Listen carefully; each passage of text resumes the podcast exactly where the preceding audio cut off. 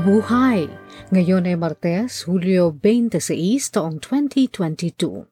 Kayo ay nakikinig sa Balitang Pilipinas sa Tagalog.com.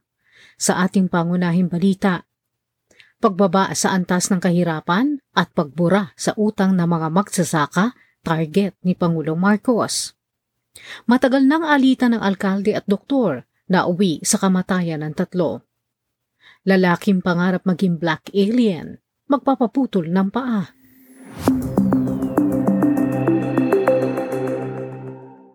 Target ng pamahalaan na ibaba sa siyam na porsyento ang antas ng kahirapan sa Pilipinas pagdating ng taong 2028 at maabot ang 6 at kalahating porsyento hanggang 8 porsyentong paglago ng gross domestic product taon-taon mula 2023 hanggang 2028. Inihayag ito ni Pangulong Ferdinand Marcos Jr. sa kanyang unang State of the Nation address, kasabay ng pagtiyak na magkakaroon ng reforma sa buwis para mapataas ang koleksyon nito. Kabilang sa inisyatibo ang pagbubuwis ng value-added tax sa mga digital service providers. Inaasahang makakakolekta rito ang pamahalaan ng 11 bilyon at 700 milyong piso sa taong 2023. Plano ng pamahalaang Marcos na bigyan ng isang taong tigil singil sa pagbabayad ng hulog sa lupa at interes sa mga magsasaka. Hiniling din ni Pangulong Ferdinand Marcos Jr. sa Kongreso sa kanyang unang State of the Nation address na gumawa ng batas na magbubura na sa utang ng mga benepisyaryo na agrarian reform. Ang hakbangin ito ang mag-aamyenda sa Section 26 ng Republic Act 6657. Itinulak ni Pangulong Ferdinand Marcos Jr. sa Kongreso ang sapilitang pagpapatupad ng Reserve Officers Training Program sa senior high school level. Sinabi ni Marcos sa kanyang unang State of the Nation address na ang layunin nito ay mahikayat, sanayin, maorganisa at mapalabas ang mga estudyante para sa pagtatanggol sa bansa at kahandaan sa mga sakuna at kakayahang tumayo agad sa harap ng mga sitwasyong mapanganib. Ang ROTC ay pinili na lamang kung ipatutupad sa kolehiyo makaraang maisabatas ang National Service Training Program Act noong 2002. Ipinasa ang batas makaraang masawi ang estudyante ng University of Santo Tomas na si Mark Wilson matapos nitong ibunyag ang korupsyon sa loob ng ROTC program ng eskwelahan.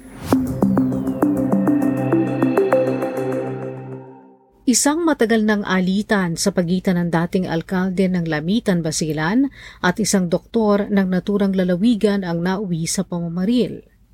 Patay si dating Mayor Rose Furigay, gayon din na matagal na nitong aide na si Victor George Capistrano at ang gwardya ng Ateneo de Manila University sa Quezon City na si Genevieve Bandiola makaraang barili ni Dr. Chow Tiao Yumol na nakihalo sa isasagawang graduation ceremonies ng Ateneo Law. Sugatan naman ang anak ni Furigay na si Hana na magtatapos noong araw na iyon at isa pang naabutan lang sa daan ng suspect. Makaraang maaresto ang suspect na si Yumol, sinabi nitong matagal na niyang isinumbong ang di umano ay pagkakasangkot ng pamilya ng alkalde sa droga pero binalang bahala lang umano ni Attorney Greco Bellica, Commissioner ng Presidential Anti-Crime and Corruption. Sinabi rin ng doktor na nawala na siya ng karapatang mag-practice ng kanyang propesyon dahil sa patong-patong na kasong isinampa sa kanya ng dating alkalde, makaraan namang ipasara nito ang klinika ng doktor dahil walang permiso para mag-operate. Inihayag din ni Yumol na ilang beses nang pinagtangkaan ang kanyang buhay na iniuugnay niya rin sa dating alkalde. Nalampasan pa ng Commission on Elections o COMELEC ang target nitong 2 milyong bagong botanteng aplikante para sa halalan sa barangay at sangguniang kabataan na nakatakda sa Disyembre 5. Dalawang araw bago nagtapos ang rehistrasyon, umabot na sa 2 milyon, 119 na libo, 878 ang mga bagong nagpatalang botante. Natapos na ang rehistrasyon noong Sabado, Hulyo 23. Ang kauna-unahang eskwelahan para sa pagpaparami ng hipon ay itatayo sa Samar, Silangang Visayas. Layunin nitong maparami pa ang mga matataas ang kalidad na hipon at mahikayat ang panloob at panlabas na merkado na tangkilikin nito. Apat hanggang walong buwan tatagal ang pag-aaral sa eskwelahang itatayo sa complex ng Jabong Aquaculture Production and Technology Center at bubuksan ito sa huling bahagi ng 2022. May scholarship slot na ibibigay ang TESDA at ang BFAR ang magmomonitor sa programa.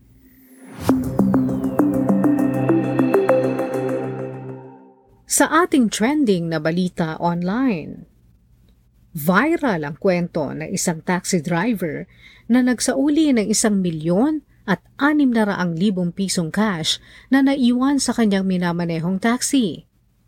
Sinabi ng taxi driver na si Juan Carlos Martin na isang babaeng dayuhan na nagbook ng kanyang taxi sa Paranaque. Hindi pa sila nakalalayo nang sabihin sa kanya na pasahero na bumalik kung saan siya pinikap at nag-iwan ng isang bag ng pera sa kanyang tabi at pinakiusapan ng driver na ibigay ang pera sa kanyang kaibigan. Nag-isip siyang baka ang kaibigan na sinasabi ng babae ay nasa isang mall sa Pasay kung saan dapat dadalhin niya ang dayuhan. Habang nagmamaneho, dalawang lalaking Chinese ang pumara. Aakala ni Martin ang dalawang lalaki ang sinasabing mga kaibigan ng dayuhan, kaya dinala niya ang mga ito sa mall sa Pasay. Pero nang bumaba na sa taxi, nagtaka siya nang hindi kinuha ng dalawang lalaki ang bag na may pera. Naisip niyang may kakaiba na sa pangyayari kaya tumawag siya sa kanyang kumpanya at sa kanyang kaibigang pulis. Nadiskubre rin niyang ang babae ay hindi naman dapat niyang pasahero kung hindi ang dalawang Chinese na lalaki ang talagang nagbook sa kanya. Pinayuhan siya ng kanyang kaibigang pulis na dalhin ang pera sa Manila Police District. Nang dumating siya sa istasyon ng pulis, naroon na rin ang babae at naghihintay at lubos ang pasasalamat sa pagkakabalik ng pera. Hindi ito ang unang pagkakataon na nagsauli ng mahalagang gamit na naiwan sa kanyang taxi si Martin. Sa balita sa palakasan, Nakapagtala na naman ang kasaysayan si EJ Obiena, ang nangungunang pole vaulter ng Asia. Makaraang makuhang tansong medalya sa World Athletics Championship sa Hayward Field sa Eugene, Oregon, Estados Unidos. Itinala muli ni Obiena ang kanyang Asian record at pinakamahusay na ginawa sa pamamagitan ng 5.74 na metrong clearance sa ikalawa niyang pagtatangka upang maging kauna-unahang Pilipinong nakaakyat sa podium sa World Championship stage ang world record holder na si Mondo Duplantis ng Sweden ang nag-uwi ng ginto samantalang ang Amerikano si Chris Nielsen ang nakakuha ng pilak na medalya. Ang 26 na taong si Obiena ay tuloy-tuloy sa pagkamit ng karangalan makaraang makakuha ng anim na gintong medalya sa iba't ibang panig ng mundo. Sa balitang showbiz, Inamin ng veteranang aktres na si Gina Pareño na miyembro siya ng LGBTQ community. Ito ay makaraang ihayag niya na naging espesyal na bahagi ng kanyang buhay ang isang babae na kamakailan lamang ay nasawi. Sinabi ni Gina na ang aktres na si Nenita Vidal na tinawag niyang Doktora Bong ang kanyang lucky charm Inalala ni Gina nang tinuruan siya at tinulungan ni Vidal na makaalpas sa kanyang pagkaadik sa droga ilang taon na ang nakararaan.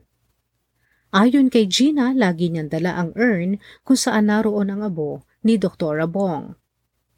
Nang tanungin kung bukas pa ang puso niya para muling magmahal, sinabi ni Gina na tapos na siya doon.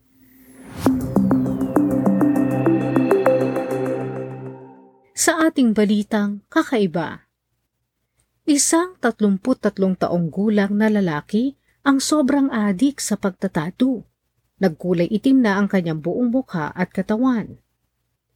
Ang katawan ni Anthony Lofredo, isang Pranses, ay puno rin ng mga implants.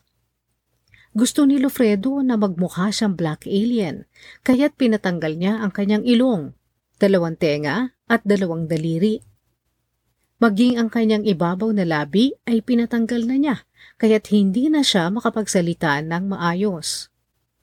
Pinahiwalay rin niya ang kanyang dila na parang ahas at binutasan ang kanyang ilalim na labi. Ngayon naman, pinag-iisipan ni Lofredo na ipaputol ang kanyang binti. Nais ni Lofredo na maging isa siyang ganap na black alien sa itsura, pero problema naman dahil wala na raw tumatanggap sa kanya sa trabaho. At yan ang kabuuan ng ating mga balita ngayong Hulyo 26 taong 2022 para sa Tagalog.com. Basta sa balita, lagi kaming handa.